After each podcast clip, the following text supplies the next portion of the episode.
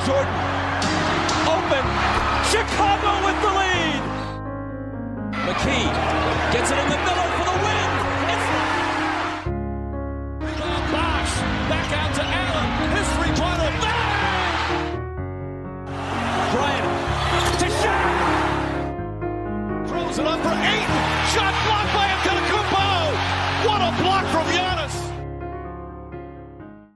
Καλησπέρα σε όλους και καλώς ήρθατε σε ακόμα ένα Hack and Roll podcast. Είμαι ο Μάνος Και εγώ είμαι ο Νίκος. και βρισκόμαστε στο 1986. Θα βγάλει νόημα, σας το υπόσχομαι. γιατί σήμερα έχουμε το δεύτερο Rise of the Dynasty. Μία από τις πιο παλιές σειρές στο podcast. Όχι και τόσο πετυχημένες θα πω, αν σκεφτεί κανείς ότι αυτό είναι το δεύτερο. Ναι, ναι. Τι κάνουμε εδώ; Παίρνουμε μια ομάδα από που μπορεί να θεωρηθεί δυναστεία και το λέω αυτό γιατί κάποια στιγμή θα μας τελειώσουν οι κανονικές δυναστείες και θα πρέπει να αυτοσχεδιάσουμε και αναλύουμε το πώς χτίστηκε η ομάδα, πώς βρέθηκαν οι παίχτες εκεί, πώς οι συγκυρίες τα έφεραν ώστε να κερδίσεις παραπάνω από ένα τίτλο αρκεί αυτό για να πούμε ότι μια ομάδα είναι δυναστεία. Ε, κοίτα, εξαρτάται βασικά. Δεν, είναι, δεν νομίζω ότι η δυναστεία έχει έναν σαφή ορισμό. Είναι όπως λέμε ότι κάποιος είναι Hall of Famer ή ε, πώς να το πω, δεν, δεν ξέρω, ή κάποιος είναι MVP. Ε, δεν μπορούμε να δώσουμε έναν ορισμό πάντα σε αυτά. Μια ομάδα είναι δυναστεία, ναι, νομίζω έχει μείνει στο μυαλό των οπαδών σαν δυναστεία. Εντάξει, αλλά αυτό δεν το κάνει πολύ υποκειμενικό. Δηλαδή για μένα δυναστεία είναι η New York Knicks του Jeremy Lin. Ναι, για σένα μπορεί να είναι δυναστεία. Δεν, δεν νομίζω ότι είναι κάτι αντικειμενικό. Ναι, οκ. Το, το δέχομαι, το δέχομαι. Δεν, είναι, δηλαδή, δεν είναι ότι μπορώ να διαφωνήσω με αυτό που λες, γιατί δεν είναι καν συγκεκριμένος ο όρος δυναστείας στο δικό μου μυαλό για να Ναι, μπορέσω. ναι.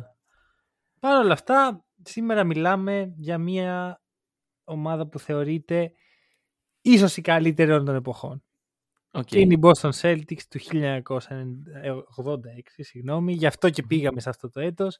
Και όταν λέω πήγαμε και ολικά περπατήσαμε μέχρι εκεί. Μη μας ρωτήσετε τον δρόμο. Χαθήκαμε και κάπως βρεθήκαμε στο 1800. Ναι, Ν- σταματάω ναι, οκ. τα περίεργα αστεία γιατί... να, να πω κάτι εγώ για να Time σπάσω Travel. τον πάγο. Μμμ. Ε, αυτό είναι το 22ο επεισόδιο της δεύτερης σεζόν και για τους λάτρεις της στατιστικής δεν το κάναμε στις 22 Δευτέρου του 22, δεν το κάναμε καν στις 22 Ιανουαρίου του 22. Βγαίνει 23 Ιανουαρίου, γι' αυτό με χαλάει λίγο. Προσωπικά μου είναι αδιάφορο.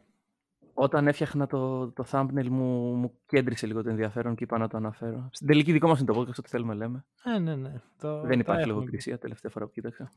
Λοιπόν, ελπίζω να μην ε, παραπονεθείτε ότι αυτό το επεισόδιο έχει πάρα πολύ Celtics, γιατί that's the Εντάξει, είναι point. Celtics. Ναι, ναι, Πώς ναι. φτάνουμε εδώ λοιπόν; Πώς φτάνουμε. Έχουμε μια ομάδα που ήδη στη χρονιά που είμαστε θεωρείται δυναστεία. Οκ. Ωραία, θεωρείται μια πολύ, ίσως όχι δυναστεία, ίσως στα πρόθυρα της δυναστείας. Αντικειμενικά, ναι, με, με τον ίδιο κορμό με μ, προηγούμενα χρόνια, χτίζει λίγο παραπάνω. Έχει πάρει πρωτάθλημα. Έχει πάρει δύο πρωταθλήματα. Ναι. Οπότε νομίζω ότι μπορούμε να πούμε ότι είναι σε ένα επίπεδο πολύ Μμμ. καλό ιστορικά. Ό- όχι δυναστεία κατά ανάγκη πριν το 86. Αλλά αυτή είναι η σεζόν που θα τη θεοποιήσει Μμμ. Πολύ απλά γιατί είναι το καλύτερο ρόστερ που θα μπορούσε να έχει μαζέψει. Ναι. Και θα ασχοληθούμε φυσικά με τα βασικά γρανάζια αυτής της μηχανής, Μμμ. ξεκινώντας από τον reigning τρεις φορές MVP, Larry Bird. Οκ. Ανομούλα. Ε, εντάξει, καλός παίκτης ήταν ο Larry Bird. Ε, όχι, βασικά να το πάρουμε μ, ως εξής. Ε, Larry Bird έγινε draft το 78 και Μμμ. κατευθείαν τη σεζόν, την πρώτη του σεζόν, τη rookie χρονιά του στους Celtics, ε, οι Celtics κέρδισαν 32 περισσότερα παιχνίδια την προηγούμενη. Νομίζω ότι αυτό κάτι λέει για το, και για το impact του παίκτη και για το status που έμπαιναν πλέον οι Celtics αυτή την περίοδο όταν τον drafteran. Μμμ, μμμ. Βέβαια, θα πω κάτι που έχω πει και για το Sacramento Kings. Το roster δεν ήταν κακό. ναι, Ωραία. ωραία. Και για δεν τον ήταν- Παναθηναϊκό εσχάτως. Ναι, ναι, το ρόστερ δεν ήταν κακό. Ναι. Απλώς έλειπε ένα... Έλειπε ένας Λάρι Μπέρ, το οποίο είναι μια με αρκετά μεγάλη έλλειψη εδώ που τα λέμε. Εντάξει, ένας Λάρι Μπέρντ να σου λείπει, σου λείπουν πολλά πράγματα. είναι η Ναι, αλήθεια. αλλά τους έκατσε. ρε φίλε, ξέρεις Ναι, κάτι.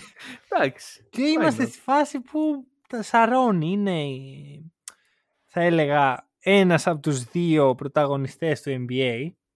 Μμμ. Spoiler alert, ο άλλος είναι ο Magic Johnson. Ω, κανείς δεν το περίμενε.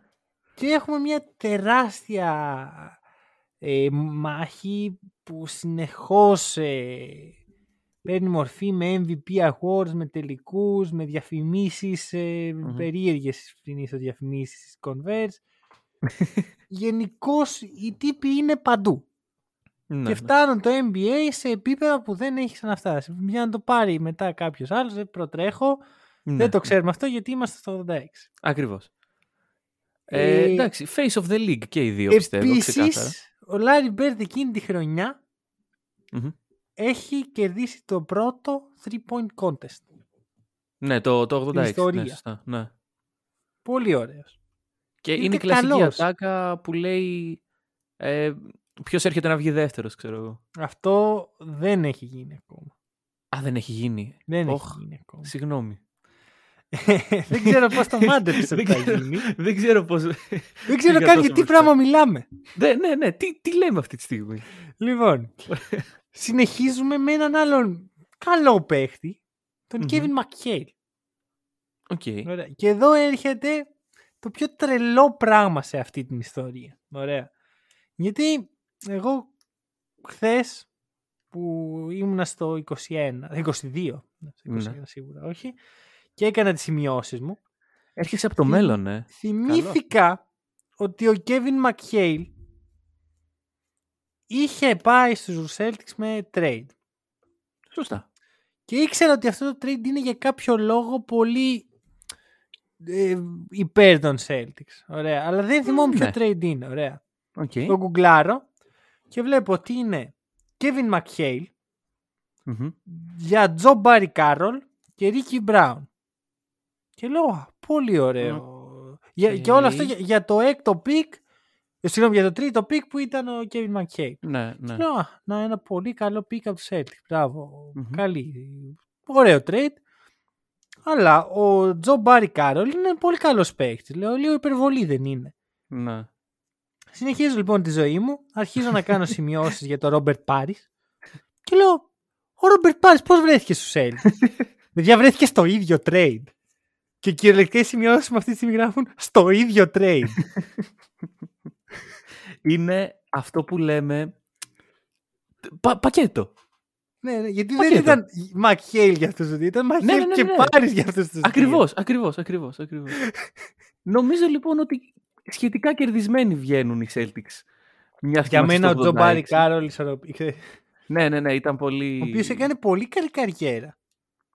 Ναι ρε φίλε, αλλά πήρε τον Πάρης και τον Μακέλ στο ίδιο trade. Δηλαδή δεν νομίζω ότι μπορείς να, να βγεις έστω και εισάξιος με τον αντίπαλό σου. Ε, που έκανες πώς αυτό. έγινε αυτό; Δεν ξέρω, δεν ξέρω. Γενικά ήταν λίγο χαοτικά τα trades τότε. Ναι, ναι Δηλαδή- γενικά, ξέρεις τι, είναι χαοτικά τα πράγματα, ρε φίλε. Ναι, ναι, ναι, ναι, ναι, Δηλαδή- ναι. ναι. Β- Βλέπω τις σημειώσεις μου τις αντίστοιχες για τους Warriors. Μμ. Και ρε φίλε, ξέρεις, υπάρχει μια συνοχή, υπάρχει μια λογική. Εδώ, όχι. Θα σου πω Πάρε το εξής. την καλύτερη frontline του NBA Ναι. για τον Τζο Μπάρι Κάρολ.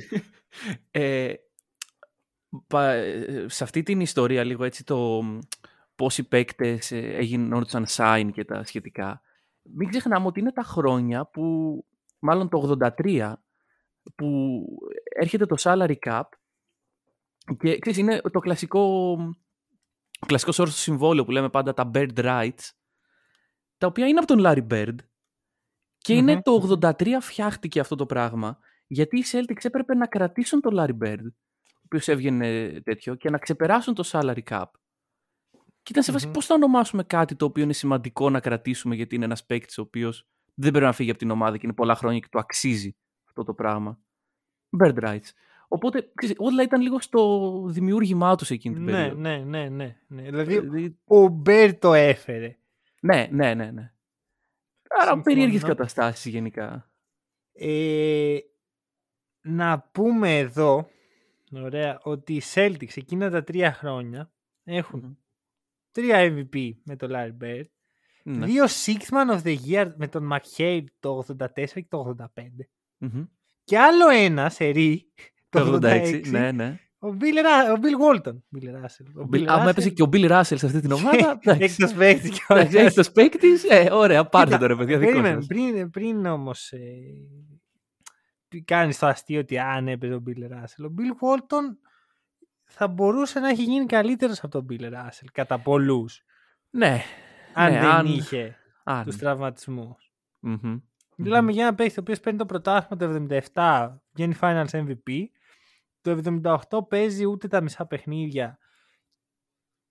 Τραυματίζεται και βγαίνει MVP. Ναι, το οποίο είναι παράλογο για τα σημερινά δεδομένα, αλλά τότε Ναι. έβγαζε νόημα. Ε, και μετά από μια πολύ μεγάλη έτσι, ε, ένα πολύ μεγάλο ταξίδι, φτάνει, επιστρέφει στους Celtics. Συγγνώμη, είχε παίξει παραπάνω από τα μισά παιχνίδια, είχε παίξει 58. Ε, Οκ. επιστρέφει, ε, όχι επιστρέφει, στους Celtics, επιστρέφει στο NBA, χάνει και άλλες δύο σεζόν, φτάνει με πολύ περίεργο τρόπο στους Celtics Μμμ. και εκεί νομίζω ότι κάνει ένα last dance προσωπικό Ναι, ναι. ναι. πολύ χρήσιμο για τους Celtics. Μμμ. Και Ε, βγαίνει εγώ, και θα, εκτός παίκτης, χρονιά. εγώ θα σου πω μια ιστορία που διάβασα και μου άρεσε πάρα πολύ για τον ε, Walton. Ε, όταν πήγε στους Celtics για να περάσει κλασικά τα ιατρικά που πρέπει να περάσει ο κάθε παίκτης.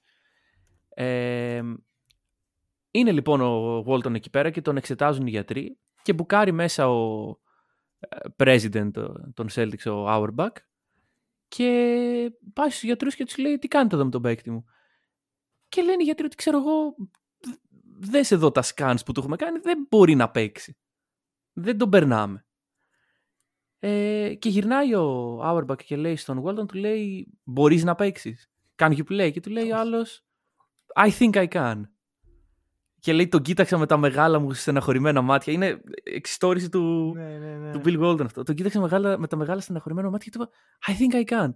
Και γυρνάει και τους λέει στους γιατρούς, λέει εντάξει, λέει περνάει τα ιατρικά, τον περνάω εγώ, πάμε, φύγαμε, λέει, πάμε, έχουμε παιχνίδι. Και είναι πολύ συγκινητικό το πώς πίστεψαν οι Celtics στον Walton και πώς. Και ο ναι, ίδιος βέβαια το... έτσι όπως ακούγεται δεν είναι και πολύ ασφαλές. Δηλαδή, σήμερα δεν θα Καθόλου γινόταν ασφαλές. αυτό. Όχι, όχι. Σήμερα, σήμερα σίγουρα δεν θα γινόταν. Σκέψου να, να έμπαινε, ξέρω εγώ, ο, ο, ο Σαμ Πρέστιξ πριν παίξει ο Αλ Χόρφορντ πέρσι. ναι, αυτό. ναι, ναι, ναι, ναι. Έλα μου, Ναι, ρε, και τι εσύ. πρόβλημα τώρα. Έλα ρε βάλτε τώρα. Και Ναι. είναι σε φάση, «Α, ναι, ο- είναι ο Αλ Χόρφορντ, όντως δεν έχει τίποτα. Και μάλιστα η υποσημείωση, ε, ο Auerbach μπήκε με τσιγάρο μέσα στο νοσοκομείο για να κάνει αυτή τη Ο Auerbach συζήτηση. είχε παντού. Δεν είναι τσιγάρο, ήταν μια πίπα.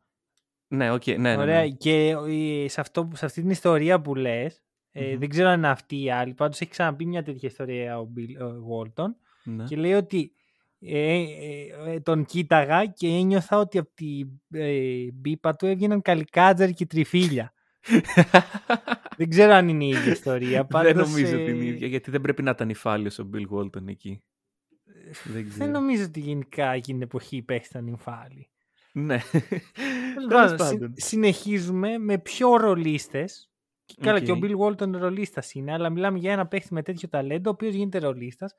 Ε, common thing, ε, Μμμ. γιατί βλέπουμε μετά τον Dennis Johnson, ο οποίος είναι ο, ο point guard της ομάδας, ο οποίος Μμμ. έχει πάει από super athletic dunker στο Seattle σε scorer, ε, scorer, scoring guard μάλλον, στο Phoenix, που κερδίζει και το πρωτάθλημα το 79, Μμμ.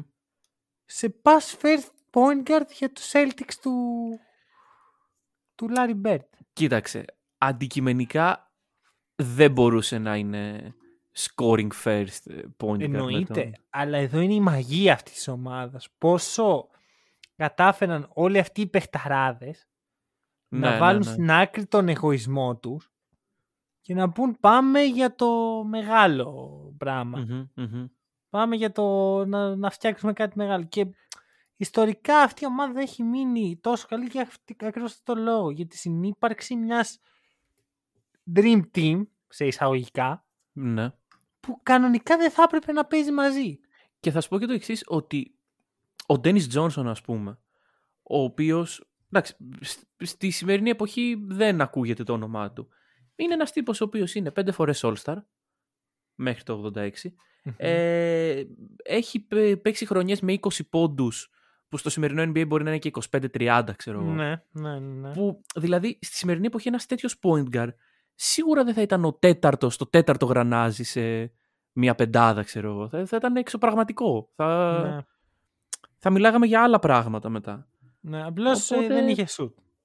Ναι, εντάξει. Αξίζει να αναφερθεί γιατί βλέπεις αυτή την ομάδα και λες πω πω ρε φίλε τι ομαδάρα είναι. Και μετά συνειδητοποιείς ότι άμα ήταν σήμερα αυτή η ομάδα θα τη σνομπάραμε επειδή δεν είχε spacing. Επειδή, ε, ναι, ναι, οκ. Εντάξει, Εντάξει, άλλο, άλλο- με άλλο, άλλο τρόπο τότε. παίζονταν το παιχνίδι τότε, αλλά Ναι, σίγουρα. βέβαια είχε και έναν από τους καλύτερους σωτερών των εποχών, Μμμ, τον μμμ. Danny Ainge. Ε, τι; ε, ναι, ο Danny Ainge ο Εντάξει. οποίος κοι- κοίταξε λίγο την καριέρα του, γιατί δεν είμαι πολύ familiar με το πώς ήταν σαν παίχτης. Δεν με Ναι. ένοιαζε. Όχι, Μμμ. δεν είναι τόσο δύσκολο να το βρει κανείς. Ο τύπος ρε φίλε είναι σκυλί. Ναι, ναι, ναι. Ξεκίνησε από το 0 και πήγε ε, να είναι βασικός σε αυτή την ομάδα πρώτα απ' όλα, το Μμμ. οποίο από μόνο του είναι επίτευγμα. Ένας α, πολύ καλός σουτέρ, Ναι. Με έφτασε σε σημείο να βάζει 15 πόντους, 17 πόντους ε, μέσω όρο σε μια σεζόν στην οποία ήταν στους Celtics. Γενικώς Όχι, πολλά ε, καλά 17 πράγματα. έχει στο Toronto που είχε πάει. Α, όχι, ψέματα. Τι; Έχει 17 άθροιστικά από το Ναι, ναι, ναι, Toronto ναι, ναι, και ναι, τους σωστά. ε, Celtics. Αλλά είναι η ίδια χρονιά. Δηλαδή έφτασε σε ένα επίπεδο πολύ υψηλό. Ναι, ναι, ναι. Όχι και. Ε, είναι όντως πολύ καλό σουτέρ. Δηλαδή, εντάξει, υπήρχε ο Larry Bird βέβαια στην ομάδα. Αλλά... Ναι, αλλά με ένα σουτέρ bro δεν κάνεις καριέρα. Ναι, ναι. Δεν κάνεις καριέρα. Και Μμμ. άμα το δεις, άμα δεις τα νούμερα του Ainge, ξεκινάει και είναι 0,1 στα 0,4 ένα παιχνίδι. Ναι, ναι, ναι, ναι. ναι. Ωραία, και φτάνει σε μία σεζόν να έχει 1,6 στα 4,2. Μμ. 1,8 στα 4,4. Πολύ καλά νούμερα. Δηλαδή, είναι, ξέρεις, αυτό που είναι δύσκολο να το δώσεις σε ένα παίχτη ο οποίος έπαιξε 40 χρόνια πριν. Ναι. Ξεκίνησε την καριέρα του 40 χρόνια πριν, ότι ξεκίνησε σαν ένας μέτριος, μια μετριότητα Μμμ. και έφτασε σε ένα elite επίπεδο. Εντάξει, είναι αυτό που λέμε ότι. Ε, που λέμε για τους σημερινούς παίκτες ότι προσαρμόζουν το παιχνίδι τους και το εξελίσσουν. Ε. Το έκανε τότε ο Danny Ainge και με μεγάλη επιτυχία. Απλώς είναι κιόλας. πιο εύκολο να το δεις όταν, το, όταν παρακολουθείς σε, σε year to year basis. Ναι, Παρά ναι, ναι. Όταν το κοιτά, κοιτάς τα νούμερα ενός παίχτη ή κοιτάς την καριέρα ενός παίχτη ή κοιτάς το τι έλεγαν οι άνθρωποι για αυτόν Μμμ. πριν ε, 40 και 30 χρόνια. Ναι, ναι, ναι. Διαφέρει σίγουρα. Ισχύει, ισχύει. Τώρα, ε, έχουμε ο τελευταίος παίχτης που εγώ θα ήθελα να αναφερθώ Μμμ. είναι ο Scott Widman. Wedman. Οκ. Το Widman θα ήταν λίγο περίεργο. Wedman. ε, ο οποίος λες, εντάξει, ξέρω εγώ, δεν, το, ξέρω, δεν ακούγεται και πολύ το όνομά του. Να. Έρχεται το 83 από το Cleveland, Μμμ. το οποίο εκείνη τη σεζόν πριν έρθει ε, σκόρε 18 πόντους μεσόωρο Μμμ. και πάει επιτόπου στους 5 πόντους μεσόωρο. Ναι, Για και επίσης Απόλυτη αυτοθυσία. από τα 36 λεπτά που έπαιζε πήγε στα 13 λεπτά, 12,5. Ναι, ναι, ναι, ναι. Ναι, ναι. Σου λέει Ναι, άρα. πάμε για το, για το, για το βραβείο ρε φίλε. Εδώ, Ναι. ο Λίν. Ναι, είναι ναι, ναι. δύο τέτοια. Μμμ. Δηλαδή, respect. Ο τύπος ήταν μάγκας. Ε, θα πω μόνο ένα πράγμα. Ότι από άποψη συμβολέων πώς δούλευε αυτό το πράγμα. Ε, από άποψη συμβολέων θα σου πω το Deadline. εξής. Ε, ο Μακέιλ, όπου το 82 έγινε expire το contract του, για, για να καταλάβουμε σε τι επίπεδα μιλάμε τώρα. Ε, τελικά ανανεώθηκε για ένα εκατομμύριο το χρόνο και έγινε ο τέταρτος πιο ακριβοπληρωμένος παίκτης στο NBA. Χαμός. Με ένα εκατομμύριο το χρόνο. Οπότε, το να με ρωτήσεις πώς δούλευαν τα salaries, δεν μπορώ να σου πω με σιγουριά. Ναι, αλλά το salary cap ήταν αντιστοίχως adjust. Καλά, προφανώς, προφανώς. Δεν είναι ότι είχε σαλαρικά με 100 εκατομμύρια και και το δίναμε τέταρτο ένα. συμβόλαιο ήταν το ένα. ναι, ναι. Εντάξει, όχι, αλλά σου λέω, bird rights. Έτσι δημιουργήθηκε. Ε, flexible καταστάσεις. ναι, ναι, ναι. Ε, δίκαιο. Γιατί σκέψου να μην υπήρχαν τα bed rights και να πρέπει οι ομάδες να μείνουν κάτω από το salary cap, ό,τι και να γίνει. Κοίτα, Δηλαδή, δεν, πες. προσαρμόζεσαι. Πάντα προσαρμόζεσαι. Δηλαδή, αν έπρεπε να είναι αυστηρά κάτω από το salary cap οι ομάδες, θα ήταν πιο ψηλά το salary cap. Ναι. Γιατί όλο το ζουμί της υπόθεσης είναι να πληρωθούν οι παίκτες αυτά που τους αξίζουν. Αν βλέπεις ότι δεν μπορείς να πληρώσεις παίκτες, Στο 86 που είμαστε, το salary cap είναι 4,2 εκατομμύρια. σωστό και αυτό, ναι. Οκ. Αυτό... Α, αυτό νομίζω ότι τα λέει όλα. Που είναι Εντάξει. τώρα 4,2 είναι το συμβόλαιο του Θανάσης, ξέρω. Ναι, ναι, ναι. Τι εννοείς τώρα, ποιος είναι ο Θανάσης; Είπε- Είπαμε ότι είμαστε, περπατήσαμε μέχρι εκεί. Α, άρα- α, α, ναι, άρα ξέρουμε. Εντάξει, Λοιπόν, cool. Ε, coach K.C. Jones, 8 φορές πρωταθλητής. Ήταν Μμμ. από αυτούς που υποφελήθηκαν από τη γενιά του Bill Russell. Ναι, 8 φορές ναι. με τους Celtics όλες. Και President Red Auerbach, ο αρχιτέκτονας των Celtics. Μμμ. Ωραία. Coach για άπειρα χρόνια. GM για άπειρα χρόνια. President για... Τα έκανε όλα ο τύπος. Μόνο Ναι, παίκτη ναι, δεν ναι. ήταν. Ναι. Και απορώ κιόλας. Παίζει να μην προλάβαινε ηλικιακά. Ή παίζει να μην έχει και τόσο ταλέντο. Δεν είναι ανάγκη όλοι να μπορούμε να, Ναι, ναι, ναι. να ναι, πιστάμε ναι. την μπάλα. Εντάξει. Πολύ. Δηλαδή τα βλέπω, συγκινούμε λίγο. Ωραία, συγκινούμε λίγο. Γι' αυτό Εγώ έχουμε όχι. εδώ πέρα τον Lakers fan που Ναι. όλοι χρειαζόμαστε στη ζωή μας για να μας προσγειώνει και να μας Εγώ δεν καταλαβαίνω γιατί συγκινήσει βασικά. Α, Πάρα παρακαλώ. αδιάφοροι, αδιάφοροι όλοι αυτοί. οι Ρε Larry φίλε, Bird, αδιάφοροι οι δεν είναι. Auerbach. Αλλά το 85 έπεσε Ναι. φάπα. Ε, εννοώ. Θε- Ωραία, ωραία. Ε, Έχει ενδιαφέρον γιατί ξέρεις. Κακά τα ψέματα, Μμμ. κάποια στιγμή θα μπούμε σε αυτό το debate. Ωραία, Ναι, και θα ναι. ξεκινήσω κατευθείαν από εκεί. Γιατί ο Λάρι Μπερντ είναι στο κολέγιο. Οκ. Είναι draft το 78. Σωστά. Αλλά δεν παίζει στο NBA. Επιστρέφει στο κολέγιο. Μμμ. Είναι draft από τους Celtics, το έκτο pick.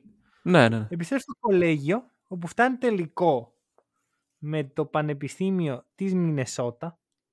Μμμ. Όχι, συγγνώμη, συγγνώμη, τι λέω. Της το Συν- Πανεπιστήμιο της Ινδιάνας State. Στην Ινδιάνα, ναι. σωστά. Ε, ναι, στο Πανεπιστήμιο της Μινεσότα ήταν ο Μακχέιλ και τους έχω δίπλα-δίπλα. Α, OK, OK. Ε, Ινδιάνα State. Και ξέρεις κάτι δεν μου πήγαινε καλά, λέω Μινεσότα, Λάρι Μπέρντ. Ναι, Δεν πολύ μου κολλάνε κρύο. αυτά τα πράγματα. ναι, ναι, ναι. Μετά πήγε Ωραία. στο Timberwolves σαν coach, ξέρω εγώ. Τι Ναι, γίνεται. ναι, ωραία. και συναντάει στον τελικό τον ε, κύριο Magic Johnson και το Michigan State, Μμμ. όπου χάνει.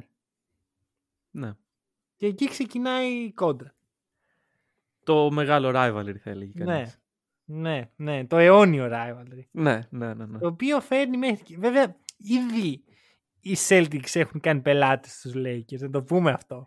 Εντάξει, να μιλάμε υποθεί για αυτό. μια Να περίοδο υποθεί που... ότι όταν πήραμε τα 100.000 του Bill Russell, κάθε χρόνο τους, ε, τους Lakers βλέπαμε. Ναι, ναι, ναι. Και ε, ξέρεις, είναι κρίμα γιατί ε, χάσαμε τόσα πρωταθλήματα τότε. Μμμ, David West. David West, ναι. Αυτό, αυτό, είναι το, α- αυτό τα λέει όλα. Και, ξέρεις, ξέρεις είναι- τι, έχω πιστεί ότι ο μύθος του David West δεν θα ήταν τόσο μεγάλος άμα είχε πάρει κάποια από αυτά. Ναι, πιθανώς, πιθανώς. Εγώ για τον Elgin Baylor λυπάμαι, αλλά τέλος πάντων. Ε, πριν συνεχίσω, θέλω, μιας και το είδα τώρα και θα φύγουμε τελείως από αυτά τα θέματα μετά. Μμμ. Υπάρχει στη Wikipedia ένα ε, γράφημα το οποίο έχει τα salary caps adjusted με, τα, με το τι θα ήταν σε σημερινά λεφτά. Οκ. Αλλά με το 2016. Εντάξει, ε, τίμιο, ξέρω εγώ. Το... Και ξέρεις, περιμένεις ας πούμε να ανέβει ρε φίλε το ποσό Μμμ, μμμ. και έχει, δεν, διπλασιάζεται, αλλά είναι ακόμα 9,4. Δεν καταλαβαίνω την αναλογία. Ε, 9,4 εκατομμύρια το salary cap το, εν- το 86. ο- Οκ. Δηλαδή με Α, σημερινά μμ. λεφτά θα ήταν 9,4. Α, ε, μικρό, ξέρω εγώ. Ε, είναι σχεδόν δι- όχι, είναι υπερδιπλάσιο, αλλά Ναι, αλλά και πάλι. Δεν... λειψό. Ναι, ναι, ναι. λειψό. Ε, συνεχίζουμε. Ρε φίλε όμως, ξέρεις κάτι, τότε ε, είναι και το, το ego των παικτών που λες ότι Μμμ. α, ε, κάποιος ο οποίος έπαιζε sixth man ας πούμε σε μια ομάδα δεν σηκωνόταν Ναι. να φύγει να πάει σε μια άλλη και να πάρει τα πενταπλάσια λεφτά ξέρω. να δώσουμε στον Jared Allen 120 εκατομμύρια τυχαίο νούμερο, τυχαίος παίκτης Μμμ. ε, μ, είναι και το loyalty που μετράει. Και το ότι η ομάδα δεν ανησυχεί τόσο μην της φύγει ο παίκτης και δεν χρειάζεται να του τάζει τον ουρανό με τα άστρα για να μείνει. Μμμ. Το δέχομαι. Οπότε είναι και αυτή η Το παράμετρο. δέχομαι. Ναι. Θα τα πούμε στο Rise of the Dynasty των Bulls. OK, OK. λοιπόν.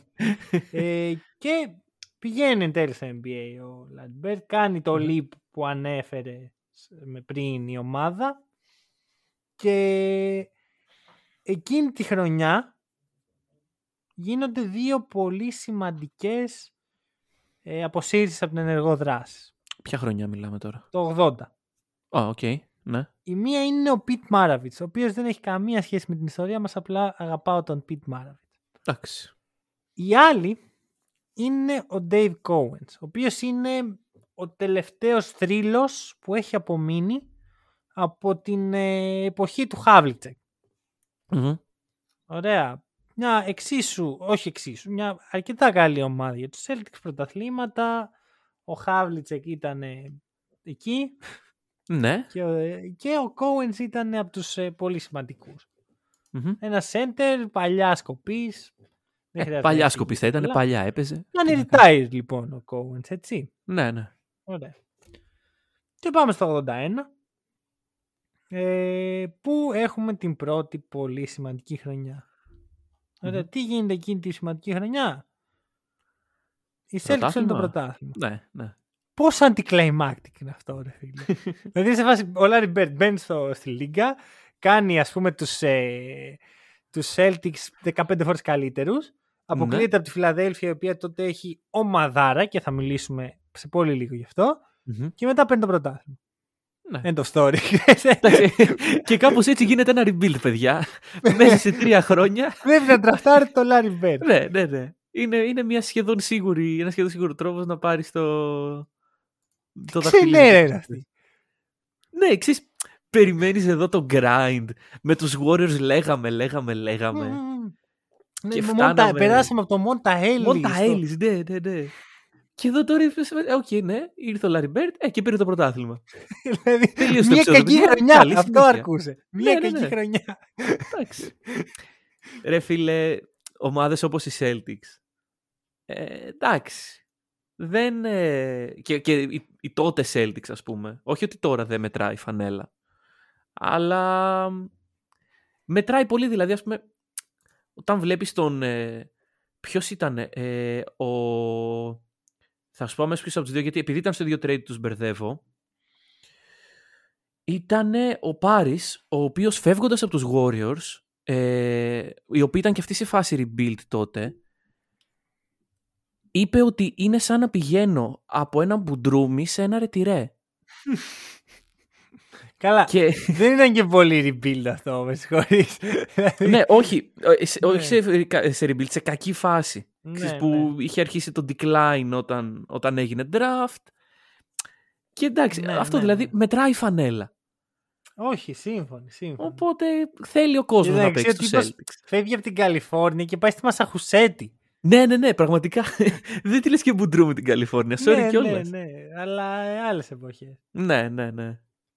Anyway. Παρ' όλα αυτά, παίρνουν, υπάρχει ο Μακχέιλ, υπάρχει ο Πάρις, το, από το trade που μιλήσαμε πριν. Μμμ, Υπάρχει ο Σέντρικ Μαξουέλ, ο οποίος είναι ένας παιχταράς. μμμ. Ωραία. Τον οποίο ξέρω ότι αγαπάτε πολύ οι Lakers. Μμμ. Όχι. Εντάξει, ναι, οκ. Ωραία, ξέρω την αγάπη που έχετε σε αυτόν τον παίχτη. Soon. Ε, φτάνουμε λοιπόν στον δεύτερο, στο, συγγνώμη, στον τελικό της περιφέρειας, ο οποίος για τους Celtics είναι ο δεύτερος γύρος, γιατί τα, τα playoff δουλεύουν με έξι ομάδες Ναι, ναι. αναπεριφέρεια, που ο πρώτος γύρος είναι ουσιαστικά η, ο τρίτος με τον έκτο και ο τέταρτος με τον πέμπτο και οι νικητές παίζουν με τον πρώτο και τον δεύτερο και οι νικητές αυτών των παιχνιδιών παίζουν τελικούς Ανατολής και Δύσης. Σαν τη λίγκα του Hagen Roll στο Fantasy. Αυτό να Ακριβώς. θυμάστε. Και κατ' επέκταση, σαν τη λίγκα που είχα προτείνει εγώ κάποτε στο Fix Your Damn Player, Ναι, ναι, ναι, ναι, οκ. εκείνο οκ. το ξεχασμένο επεισόδιο, Μμμ. ε, αυτό ακριβώς κάναν τότε. Ναι. Ε, φτά... Παίζουμε τη Φιλαδέλφια, παίρνουμε την εκδίκηση, το οποίο επίσης είναι πολύ anticlimax. Ξέρεις, περιμένεις να έχεις τον κακό που δεν μπορείς να κερδίσεις, όχι Ναι, ναι, ναι, Φιλαδέλφια. αλλά τελικά είναι εύκολο. Αυτό, τελικός με Houston, Μμμ. νίκη. Ψος είναι. Αυτό δεν έχω κάτι Αυτό. άλλο. Αυτό. Όχι, ήταν ένα πολύ καλό storytelling της όλης υπόθεσης. Ε, ναι. Αυτά. Την επόμενη χρονιά Lakers. Τι λέει Μισό. Είμαστε στο 81, δεν είμαστε; Ναι, 82, Φιλαδέλφια. 82 Lakers. Όχι, χάσαμε από τη Φιλαδέλφια. Το 82 κέρδισαν οι Lakers. Τι κέρδισαν; Το πρωτάθλημα. Δεν με νοιάζει. Α. Γιατί δεν είναι το δικό σου Rise of a Dynasty. OK. Περίμενε τη σειρά σου. Ωραία. Μου είναι πρακτικά, ε, όχι πρακτικά, μου είναι παντελώς αδιάφορο. Ρε φίλε, είπα να δικαιολογήσω και εγώ το χρωματάκι που έχω γύρω από το ανθρωπάκι. Μα Έλα. κανένας δεν. Άκουσε, ξενερώσαμε όλοι. Εγώ προσωπικά θέλω να φύγω από το podcast αυτή τη στιγμή. Ωραία. Όπως και όλοι οι Celtics fans που βρίσκονται εδώ τριγύρω. Κανε, κανένας δεν νοιάζεται για τις Lakers. Νομίζω έχουμε μαζευτεί εδώ όλα, όλα τα αλάνια με τα πράσινα για να ακούσουμε για τη συγχαμένη ομάδα σου. Δεν πρέπει να αποτίσω ένα φόρο τιμής. Όχι. Οκ, θα, οκ. θα έρθει η ώρα σου. Εντάξει, Κάτσε, εντάξει. κάτσε κάτω τώρα. Φάε τη φάπα σου εδώ πέρα. Πάμε, Φιλαδέλφια είναι η ομάδα. Που παίρνει την, Εντάξει. εκ- ουσιαστικά η Φιλαδέλφια πήρε την εκδίκησή της για την εκδίκηση που πήραν οι Celtics. Που στην είχαν πάρει που- εκδίκηση. στην Ναι, νίκη της Φιλαδέλφια. οκ. Ε, game 7 και εδώ είναι που η Φιλαδέλφια οριακά έκανε το πρώτο 3-1 lead choke. Μμμ. Μάλλον το πρώτο που θα έμενε γνωστό στην ιστορία. Ναι, γιατί και άλλα έχουν γίνει. Δεν νομίζω ότι ήταν Κοίτα, το... βασικά αυτό που νιώθω ότι δεν έχουμε πει στον κόσμο ακόμα είναι ότι η Φιλαδέλφια εκείνη την εποχή όχι μόνο είναι ομαδάρα, είναι πάρα πολύ άτυχη γιατί φτιάχνει πιθανώς την καλύτερη ομάδα στην ιστορία του franchise Μμμ. την εποχή που κυριαρχούν, που, που έχει τη μοναδική εποχή στην ιστορία του NBA που υπάρχουν δύο dynasty που κυριαρχούν και τα δύο. Ναι, ναι, ναι. Και που Δηλαδή- δεν μπορεί να γίνεις established, ας πούμε, σαν... ε, Μέσα σε τέσσερα χρόνια ε, ε, ε, έχασε δύο τελικούς, ένα τελικό περιφέρειας και πήρε ένα πρωτάθλημα. Ναι. Δηλαδή δύο από τους Lakers, ένα από τους Celtics Και το πρωτάθλημα. με και το τους, ε, πρωτάθλημα Lakers. από τους Lakers. Μμ. Αυτό δεν υπάρχει. Ναι. Sorry, αλλά αυτό δεν υπάρχει. και δεν, ξέρεις, δεν έχανε ρε παιδί μου από τους Detroit Pistons, από τους Spurs. Έχανε από το Larry Bird και από το Magic Ναι, Johnson. ναι, ναι, ναι, ναι. Η απόλυτη κατάρα. Αυτό. Και καταλήγουμε, ξέρω εγώ, με τον ε, Julius Erving να έχει ένα πρωτάθλημα, ξέρω εγώ, κάπως έτσι. Μπράβο, ακριβώς. Μόνο και Ναι, μόνο οπότε- επειδή... Πολύ περίεργο. Ναι, εντάξει. Πολύ περίεργο. Είναι Φτάνουμε κακό όμως στο timing. 83. Ωραία. Μμμ. Οι Celtics το 83 αποκλείονται στον ε, ημιτελικό περιφέρειας. Ωραία. Μμμ. Γιατί το αναφέρω αυτό. Ωραία. Θα μπορούσα να προσπεράσω αυτή τη χρονιά. Την κακή για τους Celtics χρονιά. Μμμ. Ξέρεις από ποιον αποκλείστηκαν οι Celtics εκείνη τη χρονιά; Η αλήθεια είναι ότι δεν το έχω μπροστά μου. Νομίζω... Από τους Milwaukee Bucks. Ναι, ναι, οκ. Ξέρεις ποιος τυχαίνει να έπαιζε στους Milwaukee Bucks εκείνη τη χρονιά; Όχι ο Γιάννης Αντετοκούμπο. Ο Dave Cowens. OK. Θυμάσαι εκείνος ο τύπος που έκανε retire στους Celtics; Ναι, τι, ότι... Δεν ξέρω. Ε, Δευτέρα Δεν παρουσία. ξέρω. Ρε, ε, ε, ο τύπος επέστρεψε, πήγε στους Bucks, απέκλεισε τους Celtics και, Και έχασε ξανασταμάτησε από τους- την καριέρα. Μισό. Εντάξει. Ε, Το βλέπουμε να συμβαίνει Αυτό όχι συνέβη. συχνά. Τι συχνά ρε, πότε έχει ξαναγίνει αυτό; Πότε έχει ξαναγίνει κάποιος να φύγει από το retirement ε, και να. Ο Κόλισον, Όχι, ρε όχι, φίλε, είναι όχι, το πρώτο όχι. παράδειγμα που Δεν είναι το ίδιο με τον Τζόρνταν. Ποιος Τζόρνταν; Ωραία. Είναι τρελό. ναι, ναι, ναι. Ε, εγώ θέλω να μάθω λίγο την ηλικία στα οποία τα έκανε όλα αυτά. Αυτό αναζητώ τώρα, αλλά Ναι. η αλήθεια είναι ότι με ζορίζει λίγο. Γιατί το- ξέρεις, όταν έχουμε ένα retirement, ε, σε εκείνες τις περιόδους δεν είναι και τα στη πιο φυσιολογική Ναι. φάση. Λοιπόν, Έχω παίξει 20 χρόνια και κάνω retire. σταμάτησε το 80 Αχα. και στα 31 του και γύρισε στα 34 του. Βέβαια, ο τραυματισμός του δεν, τον, επ- δεν το επέτρεψε να παίξει με τους Celtics. Αλλά δεν έχει σημασία. Ναι, γιατί αλλά- δεν μπορείς να μου βγάλεις από το μυαλό ότι αν δεν υπήρχε ο David Cowens στους Bucks δεν θα απέκλειαν τους Celtics. Και, Και ναι, αυτή είναι, καλά. αυτός είναι ο εσχρός τρόπος που δικαιολογώ την, απο- την, ε, τον αποκλεισμό της ομάδας. μου. Ναι, εντάξει, δεν μιλάμε και για τον MVP της Λίγκας βέβαια που γύρισε πίσω για να πάρει Ε, αυτό που ήταν καλός δικό του. παίκτης. Ωραία, Εντάξει, Ήταν εντάξει. double-double machine στις μέρες του. Ναι, αυτό θα έλεγες στις μέρες μας και λέω ποιες είναι οι μέρες μας; Ε, Λοιπόν, Τέλος πάντων. Πάμε Προχωράμε. εδώ σε μια πιο χαρμόσυνη χρονιά παρακαλώ. Ναι, ναι, ναι. Τώρα που είμαστε όλοι Celtics. 84 βγάζουμε επιτέλους τις σημαίες του πολέμου. Μμμ. Ωραία. Γιατί οι Celtics παίρνουν και την τελευταία εκδίκηση που είχαν να πάρουν.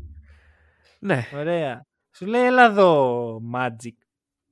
Ποιος είσαι εσύ; Νίκησες στο τελικό του NCAA FAP σε μία α- από τις πιο μνημειώδεις σειρές ίσως η νούμερο ένα στην ιστορία του rivalry Celtics Μμ. Lakers. Ναι, ναι, ναι. Ωραία, Game έχουμε 7, εντάξει. το Game 3 που οι Celtics διαλύουν, ε, διαλύονται συγγνώμη, και πηγαίνει στα ποτήρια ο Larry Bird και αποκαλεί τους συμπαίχτες τους αδελφές. A bunch of... ε, πο- δε- Sissies. Sissies, ναι, ναι, ναι, ναι, ναι. Ωραία. Στο Game 4 έχουμε το εκπληκτικό clothesline του Kevin McHale στον Ket Rambis. Μμμ. Όποιος δεν ξέρει για ποιο πράγμα μιλάω, απλά σας το γκουγκλάρει. Είναι δύσκολο να το εξηγήσω. Και στο Game 5 έχουμε το απίστευτο παιχνίδι που δεν έχουμε air condition στο Boston Garden. Το Οπότε, οποίο, ναι. ο Καρύμ Αμπτούλ Τζαμπάρ, ο παππούς τότε Καρύμ Αμπτούλ Τζαμπάρ, παραπονιέται για τα γόνατά του. Ναι, εντάξει, ρε φίλε, δεν ξέρω τι, τι τεχνικές είναι αυτές περίεργες βουντού, ας πούμε. όχι, όχι, αλλά δεν ήταν τεχνικές. Απλά δεν υπήρχε Απλά δεν air υπήρχε air condition. ναι.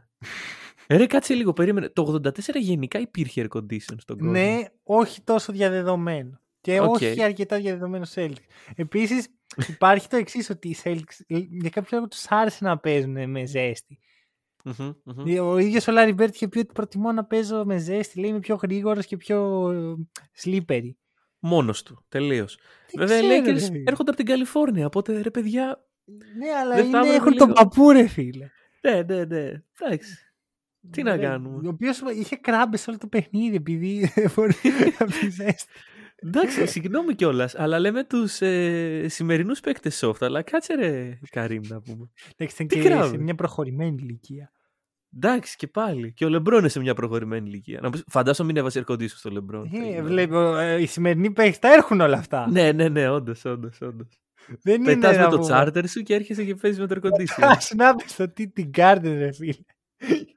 και να τον ο άλλος με, με ζέστη να έχει υδρώσει να είσαι 40 χρονών. να ζέχνουν εκεί όλοι οι οπαδοί να πούμε. Ναι, ναι, πω, πω. πω. Ε, ε, υπά- υπάρχει μια περιγραφή που λέει ακριβώς αυτό ότι έβλεπες τις κερκίδες και δεν υπάρχει παιχνίδι στην ιστορία τους Celtics που να βλέπεις περισσότερο δέρμα στις κερκίδες από αυτό.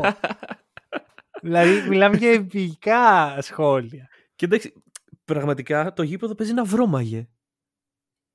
Επική βρώμα όμως. ναι, σίγουρα. Τέλος πάντων. Ωραία. Λοιπόν, και Γιατί έχουμε σταθεί φτάνουμε τόσο πολύ σε αυτό. Πάμε στο παρακάτω. Game 7 Μμμ. ο κύριος Κέντρικ Μάξουελ γίνεται ο αγαπημένος παίκτης των Lakers βάζει 24 στο κεφάλι ναι, ναι, ναι. και φέρνει το δαχτυλίδι, το δεύτερο ωραία Ποιο δεύτερο, το 14ο ξέρω. εγώ. για τον Λάρι Μπέρντ και Α, τους α. ε, Celtics που συζητάμε είναι το Ναι, δεύτερο ναι, Τώρα, σωστά. εντάξει, Νόμιζα για άμα όλα είναι τα ο χρόνια. Λάρι Μπέρντ να πανηγυρίζει τα δαχτυλίδια του Μπιλ Ράσελ δεν κάνουμε δουλειά Ναι, ναι, εντάξει. Ωραία, εντάξει, δεν λέω family και τα σχετικά, αλλά ο καθένας τα δικά του. Οκ, οκ. Και, Και με μετά; αυτό. Έχεις να προσθέσεις κάτι έτσι κάπως να... Και μετά και μετά τι γίνεται μετά; Εντάξει, είναι 85, Ναι. Θα σου πω πολύ απλά. Το κάνετε δεύτερη. Τι; Το κάνετε δεύτερη. Δηλαδή; Κερδίζετε. Ναι. Ωραία. Και εδώ είναι το εξ αρχής ε, επιχείρημά μου. Όλες οι ομάδες πλην της Φιλαδέλφια. Η Φιλαδέλφια πα- παίζουν με το Ρούκι Λάρι Μπέρντ, ναι. Μμμ. Ε, Οι Celtics γίνονται άμεσα η team to beat για εκείνους. Ναι, μα Θα θα το σου πω δούμε αυτό. κάτι. Ε, το 85 επιτέλους βγαίνουμε από το πελατολογιό σας. Καλά. Σας μια κερδίζουμε για πρώτη νίκη- φορά σε τελικούς. Μια νίκη δεν κάνει. Δεν φαίνεται να ανοίξεις. Με συγχωρείς. Οι Lakers το 85 είναι η μόνη ομάδα στην ιστορία που έχει πάρει πρωτάθλημα μέσα στο TD Garden. Μμμ. Το οποίο αν το σκεφτείς, εντάξει δεν- βγάζει νόημα γιατί δεν έχετε χάσει πολλές φορές στους τελικούς. Ε, Αλλά δεν- είναι αρχικά λίγο... δεν είναι στο TD Garden γιατί δεν υπήρχε TD Garden. Δεν υπάρχει τώρα που συζητάμε. Ναι, ναι, οκ, οκ. Ε, στο, ε, στην Τότε έδρα ήταν των Boston Celtics Garden, γενικότερα. στο... Ναι, κατάλαβα τι λες. ναι, ναι, ναι. Ε, Τέλος πάντων, αυτό No, δηλαδή. respect, respect, μπράβο. Δηλαδή Μπράβο πήγατε μας. στους θεούς, πήρατε ένα κομμάτι των θεών, γίνατε ημίθεοι και κάτι κάνατε. Και το μόνο που κάναμε είναι να θυμώσουμε τους θεούς. Οι οποίοι και, δεν σε βάζει. και να φέρνετε τα ξαδέλφια. πρέπει, πρέπει να φέρουμε τον Bill Walton τώρα. Για κάτσε λίγο. ναι, Κάπως και- έτσι. Παίζει αυτή ήταν να έφερε, να έφτιαξε την ομάδα που συζητάμε. Ναι, ναι, γιατί εντάξει, έχεις ομαδάρα αντικειμενικά, είσαι η Celtics, έχεις ομαδάρα, χάνεις από τους Lakers και λες ρε φίλε, κάτσε λίγο. Δεν γίνεται να, να μείνω στην ιστορία σαν αυτός που δεν πήρε πολλά πρωταθλήματα. Ξέρω. Κάτσε να φέρουμε κι άλλους Ναι. παίκτες. Ναι, ναι, ναι. Φέρε, φέρε... Λοιπόν, αλλά το 85 δεν είναι σημαντικό γι' αυτό. Πριν φτάσουμε λοιπόν στο, στο τώρα. Το 85 γίνεται το χειρότερο πράγμα στην ιστορία των Celtics. Ωραία. Ποιο είναι αυτό; Και εδώ α- αυτό δεν έχεις καταλάβει. Ότι όλα αυτά, όλη αυτή η συζήτηση που κάνουμε, MVP, ε, η νίκη μες στο Boston Garden, όλη αυτή η συζήτηση δεν θα υπήρχε αν ο Λάρι Μπέρντ προσλάμβανε έναν άνθρωπο να φτιάξει το δρομάκι στο σπίτι της μάνας του. Ε, I am not familiar. Την προσπάθειά του να το φτιάξει ο ίδιος τραυματίζει την πλάτη του. Οκ. Όλα, δηλαδή όλο το legacy του Magic Johnson Ναι, ναι, ναι, δεν υπάρχει. του- Γκρεμίζεται του με έναν Αϊζάια μάστορα. Τόμας, οριακάκι του Μάικλ Τζόρνταν Όπα. βασίζεται στο ότι ο Λάρι Μπέρντ ήθελε να φτιάξει ένα δρομάκι στη μάνα του. Εντάξει. Γιατί Ρε, από εκείνο το σημείο με κάθε χρόνο να γίνεται και χειρότερο ναι, ο Λάρι ναι. Μπέρντ γίνεται σαράβαλο. Εντάξει. Για να το Σαράβαλο. πούμε ευγενικά. Χειροτερεύει. Ναι, το δηλαδή πω εγώ. τον έβλεπες ρε φίλε να παίζει και Ναι. βάζει ξέρω εγώ 40 πόντους. Και λες να ένας τύπος που μόλις έφτιαξε ένα δρομάκι στη μάνα. Όχι, και να ξαπλώνει μετά κάτω σαν παππούς. ναι. Ήταν λίγο sad το θέαμα. Κοίταξε. Αυτό όμως είναι που κάνει τόσο ε, γαμάτα αυτά τα χρόνια γιατί σήμερα ποτέ κανένας παίκτη δεν πρόκειται να το κάνει αυτό. Ε, θα σταματάει την καριέρα του. Ή, Ναι, ή, ναι, ή, ναι. ή, ή, πιθανώς ιατρικοί μέθοδοι τώρα να έχουν ε, άπειρες λύσεις για αυτό το πρόβλημα. Για τα back pains ξέρω εγώ. Ναι, τι να πω, δεν Ναι, ξέρω. είναι λίγο πιο, έχει να κάνει με ένα νεύρο στην πλάτη του. Είναι πιο σοβαρό από αυτό, από ένα back pain. Α, να ναι. ξέρεις. Εντάξει, Θα, θα συζητηθεί αυτό στο μέλλον. γενικά δεν είναι ξέρω πώς το περίεργοι αυτοί οι μάντεψε. τραυματισμοί. Ε, ήταν παράξενος, αλλά γίνεται Ναι. αυτό. Τραυματίστηκε στην πλάτη. Ελπίζω να μην παίξει ρόλο στην πορεία των Celtics. Εδώ 86 είμαστε να τώρα, δούμε, τι είμαστε γίνεται στα το 86. playoffs. Είμαστε στο παρόν, ερχόμαστε. Πρώτη σε defensive rating. Μμμ. Τρίτη σε Οκ. offensive rating. Αλλά είναι στις 23 ομάδες. Ναι, ε, νομίζω δεν μπορούμε να πλέον. Είμαστε εθισμένοι στο να αναφέρουμε σε κάθε επεισόδιο μας μια φορά αυτά τα δύο στατιστικά. Αχα, αχα, αχα. Πιστεύω ότι σήμερα θα σπάσει η κατάρα γιατί τα βλέπω, τα διαβάζω, λέω ωραία, δεν τα γράφω, δεν θα το πούμε. Μμμ. Ε, και έρχεσαι και το λες, οπότε ναι, οκ, πρώτη και τρίτη σε offensive defensive. Και τι Αυτό. γίνεται στα playoff; Ε, Πάμε να δούμε λίγο. Ξεκινάμε με Bulls του Μάικλ Τζόρνταν. Μια, Μμμ. Με έναν απλό παίχτη. Ναι, οποίος έναν πι- παίκτη ο οποίος... Πιστεύω θα πάει καλά. Και εκεί έχουμε το επικό ε, του Λάρι Μπέρντ ότι αυτός δεν ήταν ο Μάικλ Τζόρνταν, ήταν ο Μμ. Θεός μετα, μεταμφιεσμένος σαν Μάικλ Τζόρνταν. Νομίζω είναι μετά το δεύτερο παιχνίδι που έχει κάνει το ρεκόρ πόντων. Ακριβώς. Ναι. Και εκεί είναι που η Celtics λέει, ξέρεις κάτι. Θα εφεύρουμε τον double team. Αυτή είναι η απόφαση. ναι, ναι, ναι. Καλή απόφαση. Εντάξει, ναι. Καλά πήγε αυτό. Αν θεωρήσουμε ότι Ονομούλα. έγινε ένα sweep όμορφο και. Ναι, εντάξει, θα ήρεμο. γινόταν πιθανότητα έτσι κι αλλιώς, αλλά δεν τους έβαλε τουλάχιστον άλλη μια 60, ξέρω. Θα ήταν Ναι, λίγο ναι, ναι, ντροπιαστικό. Ναι, Την καλύτερη ομάδα όλων των εποχών. να έχει και φάει άλλα δύο φορές τέτοια. 60. Ναι. Ατλάντα, εύκολα. Μμμ. Μετά ε, πάμε στους στους Bucks, ξέρω εγώ. Θα τους πούμε, θυμάστε τότε που γύρισε ο David Cohen. ε, Φαπ, Ναι. sweet. Και πάμε στους τελικούς. Και εκεί που στους τελικούς περιμένουμε πώς και πώς τους Lakers, Σκάνε έρχονται οι Houston Rockets Οι του Kareem Rockets. Abdul-Jabbar. του Χακιμολάσον. Οφ, Καλά, ε, α, καλά. Γιατί Δεν ξέ- η δεν ξέρω τελευταία τι- φορά που δεν κοίταξα. ξέρω τι έχω πάθει. Είμαι, Δεν είμαι πειράζει, λίγο δεν κουρασμένος. όχι, όχι, περίμενες και εσύ να σου έρθει τόσο πολύ ο Καρύμ. που Ναι, ναι, ναι, ναι, ναι, ναι, περίμενα. Δεν, δεν άντεχε. Έλα, ρε, ναι. Καρύμ. ναι. Ξέρεις, Και περιμένω να δω παίρνεις, ε, το, το Pullman, ξέρω εγώ, με να είναι ο Καρύμ. Και βγαίνει ο Ραλφ Σάμψον. Ναι, ναι, ο οποίος ήταν παιχταρά. Ναι. Ωραία. Και πολύ ωραίο δίδυμο με τον ε, Χαγκίμ. Αλλά ρε, Lakers, μα γιατί μας ε, το χαλάτε. Δηλαδή, Θα σχολιάσουμε ήταν- το ξύλο. το ξύλο; Το πιο ξύλο. απο- Κάτσε, γιατί εκείνη την εβδομάδα υπήρχε κάθε εβδομάδα ξύλο. Ναι, ναι, ναι. Το, το ξύλο. Στο, στο Game 5, Game 6. Με τον ε, Ραλφ Σάμψον απέναντι στον... ε, σε έναν κοντό δικό σας. Το Danny Ainge; Όχι, όχι, όχι, όχι. όχι. Ε, Ποιος ήταν, δεν ήταν ο θα το βρω Danny Ainge. αμέσως. Όχι, όχι. Είναι ο... Ο Jerry Sisting. Α, ο πολύ καλός. οποίος είναι 6 foot 1 και αυτό που γίνεται είναι ότι στο, η, η σειρά βοήθησε με πόσο κερδίσατε αυτή τη σειρά; 4-2. Ε, 4-2. Ωραία. Επομένως, στο, όταν έγινε το 3-2, Μμμ. στο Game 5 δηλαδή, ε, υπάρχει μπουκετίδι τίμιο επί δύο από τον ε, Ραλφ Σάλμψον, ο οποίος είναι ένας ψηλός παίκτης, τώρα με τα πόδια και τα εκατοστά δεν τα πάω και πολύ καλά. Του ρίχνει δύο κεφάλια τέλος πάντων του δικού σας και παίζει δύο μπουκέτα χαλαρά. Και μετά οι Celtics γίνονται έξαλλοι γιατί σε έναν παίκτη τόσο πιο κοντό Αχα. το Πρέπει να κερδίζουν το κάνεις πιο παιχνίδι. ψηλό. Ε, ναι, ρε φίλε, στα μέτρα σου, κάτσε λίγο. Ωραίο. Ε, κερδίζουν το παιχνίδι οι Rockets και έρχονται στο Garden όπου οι Celtics είναι furious και αυτό που διάβασα εγώ ισχύει μάλλον είναι ότι ο Casey Jones αναγκάστηκε να σταματήσει την προπόνηση πριν το παιχνίδι γιατί ήταν τόσο νευριασμένοι οι Celtics και παίζαν τόσο physical μεταξύ τους για να μην χτυπήσουν πριν το Game 6 των τελικών. Τι γινόταν τότε. Δηλαδή προσπαθώ να σκεφτώ μία προπόνηση με τους παίκτες ίδιας ομάδας να χτυπιούνται μεταξύ τους από τα νεύρα τους που ένας άλλος χτύπησε έναν δικό τους. Είναι απίστευτο. Άμα γινόταν τότε το hack and roll θα είχαμε ψωμάκι για χρόνια. Ε, Παρεμπιπτόντως, ο Σάμψον που είπες πριν είναι 2.24.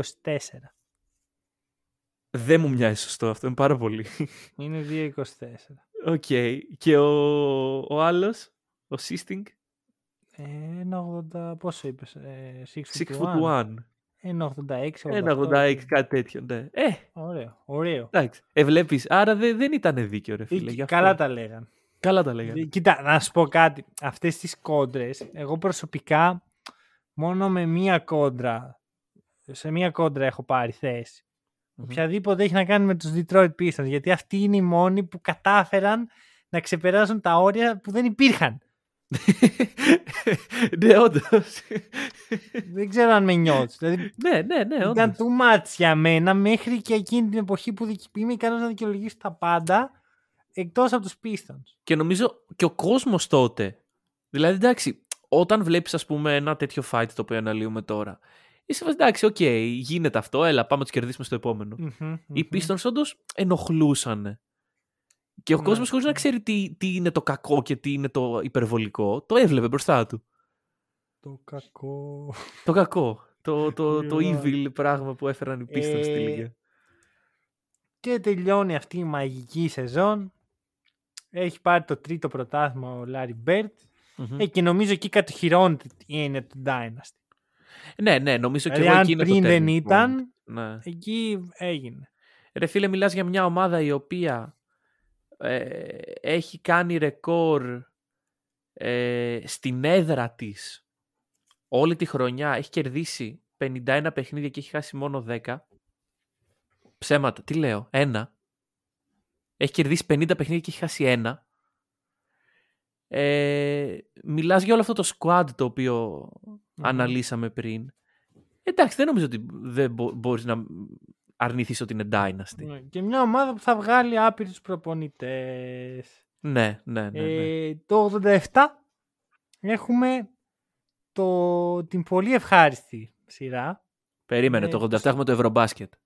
Όλα και με όλα. τους πρωτοεμφανιζόμενους στην ιστορία μας, οι Detroit Pistons. Μμμ. Οι οποίοι είναι αυτό που λέγαμε πριν. Βλέπουμε, ας πούμε, όταν τελειώσουν τα Dynasty, γίνομαστε λίγο πιο δημιουργικοί. Ναι. Εκεί πάει. ναι. Ε, και έχουμε το στυλ του Larry Bird, μια από τις πιο Μμμ. iconic στιγμές.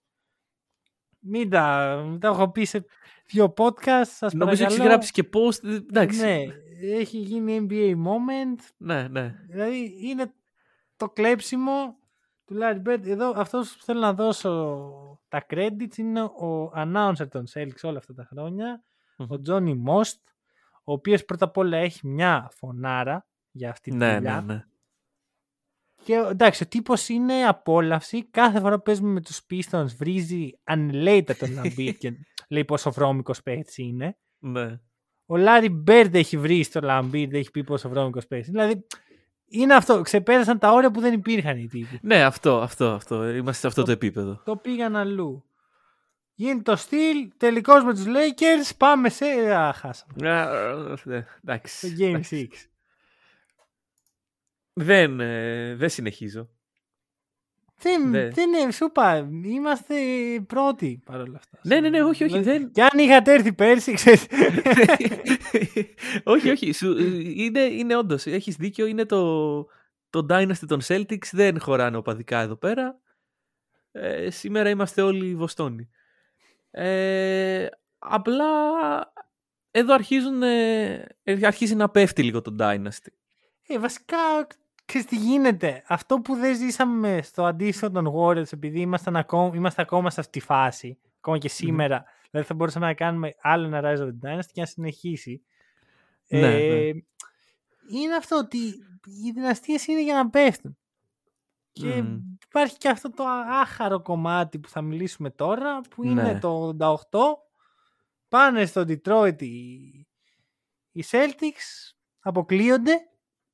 Οι Pistons πάνε για πρώτη φορά στον τελικό στην ιστορία τους.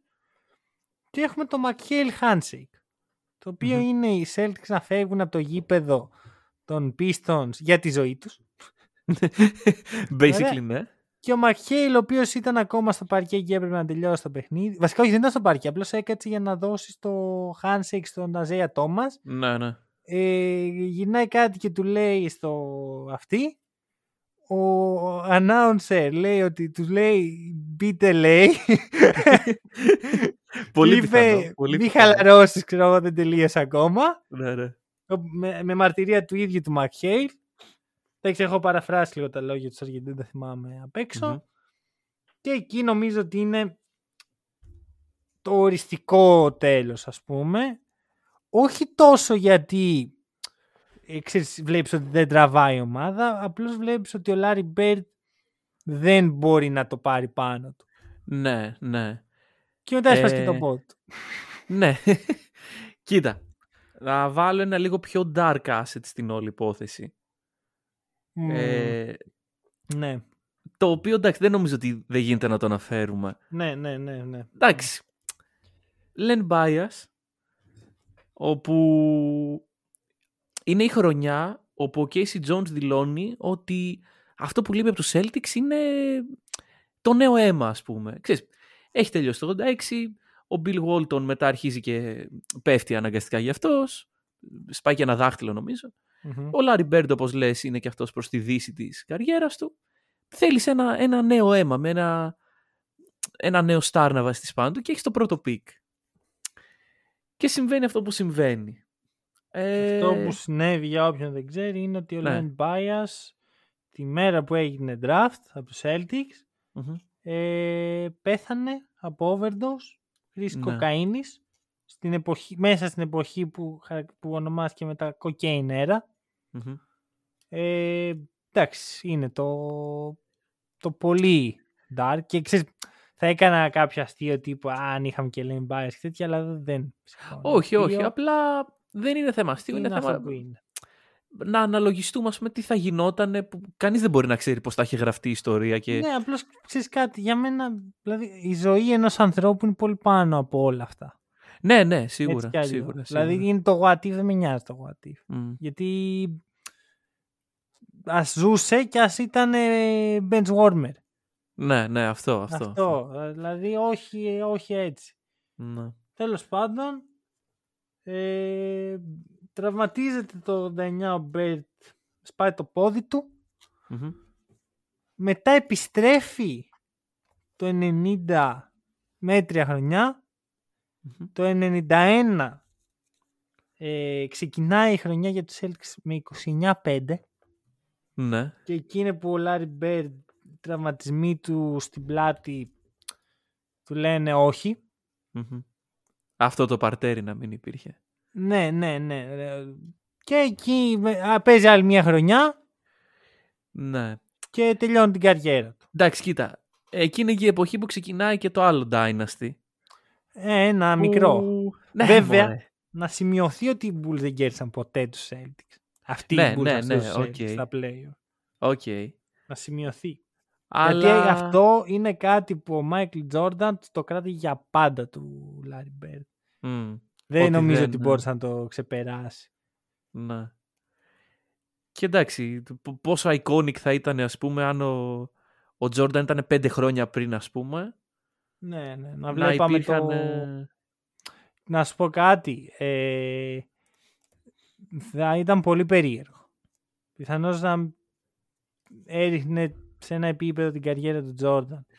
Α, μπορεί Γιατί και αυτό. Είπαμε πριν για τους Sixers, οι οποίοι δυσκολεύτηκαν πάρα πολύ να πάρουν Ναι. ακόμα και το ένα πρωτάθλημα μέσα στη δυναστεία. μ. Δηλαδή, σε 10, από τα 10, οι Celtics Lakers πήραν τα 8. Ε, αν το κοιτάξεις, όντως. Όντως, όντως. Ωραία, ναι, ναι, ένα ναι. πήρε η Φίλη και ένα το Detroit. Ναι. Ναι, εντάξει, και αυτό δηλαδή. Dr. J ένα πρωτάθλημα. Τέλος. Ναι. Ο- όχι, Πάλι ότι, ο- καλά. όχι ότι ο Τζόρνταν θα. Κα, κανείς δεν ξέρει βασικά πώς θα είχε Ναι, ακριβώς. εξελιχθεί. όλη η Είναι φάση. τελείως. Μετά αλλάζει πολύ η συζήτηση. Ε, ναι, αλλά όταν σου έρχεται ένας Τζόρνταν το, το 86 και σου βάζει 60 πόντους. Δεν είναι ναι, αμεληταία αλλά κατάσταση. μιλάμε για άλλο πράγμα. Δηλαδή, άμα ο Τζόρνταν ήταν ήδη 5 χρόνια στη Λίγκα, δεν θα σου βάζει 60 πόντους στο 86 γιατί θα ήξερες πώ να, να το αντιμετωπίσεις. Ναι, OK, OK. Τίθεται και αυτό μετά σαν... Εκεί ήταν λίγο novelty. ο Ναι, Jordan. ναι, ναι, ναι. Δεν ξέρω τώρα, είπα το Michael Jordan novelty, δεν ξέρω. Όχι, εντάξει, με την έννοια ότι μέσα στον Dynasty των Celtics δεν, δεν κατάφερε ο Τζόρνταν να... αυτό που θα πω για τον Larry Bird και θα το κλείσω εδώ, γιατί αυτός είναι ο πρωταγωνιστής, αυτός είναι Ναι. που, που άλλαξε την πορεία. Μμμ. Ωραία, το, το πρώτο πράγμα που είπαμε ήταν είναι ότι έγινε και καλύτερος προπονητής και καλύτερος executive από ότι ο Magic Johnson. Και θα το αφήσω εκεί. OK, OK. Και πολύ καλύτερος. Δηλαδή, χρόνια μπροστά. Ναι, ε... δεν έγινε άγαλμα όμως νομίζω, αν δεν κάνω λάθος. Οκ. Δεν ξεπέρασε και το age. Δεν, όχι, ξεπέρασε. Ξεπέρασε Δεν- για να γυρίσει να παίξει. Ναι, ναι, οκ, εντάξει. Και Αυτά. εδώ, εδώ που βλέπω και τα accomplishments του Magic, δεν έγινε ποτέ ο Larry Bird McDonald's All American. Όντως. Ναι, Αλήθεια, είσαι- είσαι σίγουρος. νομίζω πως ναι. McDonald's All American είναι του high school, ε, Ναι, ναι, ναι, ναι, ναι. ξέρεις. Ε, Ε, αργό, όχι, παιδί. όχι, δεν, δεν έγινε ποτέ. Έλα ρε φίλε, τι Μμμ. snap είναι αυτό. Ναι, ναι, άστο, άστο, άστο. Λοιπόν, έχεις Πες μας. κάποιο... Ε, κάτι να πάρεις από αυτό, κάτι που σου μένει; Ε, κάτι που μου μένει... Εντάξει, ε, δεν κατάφερα. Είχα την ελπίδα στην αρχή του επεισοδίου ότι μέχρι να τελειώσει θα έχω καταφέρει να ορίσω τι σημαίνει Dynasty μες στο μυαλό μου, γιατί με είχες πιάσει λίγο εξαπίνης. Μμμ. Και ακόμα δεν το έχω καταφέρει, είναι η αλήθεια. Οπότε μ, δεν έχω κάτι να προσθέσω. Εγώ μόνο θα πω ότι το Larry Bird εναντίον Magic Johnson, το οποίο πιθανώς να μιλήσουμε σε ένα ακόμα Rise of the Dynasty για αυτή την κόντρα, Ναι. είναι η μοναδική κόντρα που ε, έχει να κάνει με δύο faces ε, of the league. Μμμ, Δηλαδή μμμ. αυτό δεν έχει ξαναγίνει από τότε ποτέ. Δηλαδή μετά ήταν ο Τζόρνταν, ήταν ο Κόμπι, ήταν ο Λεμπρόν. Ποτέ όμως δύο παίχτες δεν κυριάρχησαν ταυτόχρονα. Ναι. Και δεν ξέρω και πόσο... Ξέρεις, ήταν όλα ιδανικά. Είσαι στις δύο μεγάλες ομάδες της Λίγκας, ε, την ίδια εποχή, δύο απίστευτοι παίκτες. Δεν, δεν ξέρω αν θα ξανασυμβεί ε, αντίστοιχη κόντρα. Ναι, ναι, ναι. ναι. Αυτά. Ε, ευχαριστούμε όσους αντέξαν αυτό το, Ωπα ρε, τι Ε, αντέξαν εδώ, τα, το τα love είπαμε ωραία. letter στο, στους Celtics από μένα. ε, τώρα εμείς κλασικά around the league, Ε, ναι. στο οποίο το ανακοινώνω τώρα, θα βγάλουμε τις all-star ομάδες μας, που Ω, το έχουμε οκ. τιζάρει, και θα κάνουμε και μια μεγάλη ανακοίνωση. Μείνετε συντονισμένοι. Ευχαριστούμε πολύ που μας ακούσατε. Τα λέμε την Τρίτη.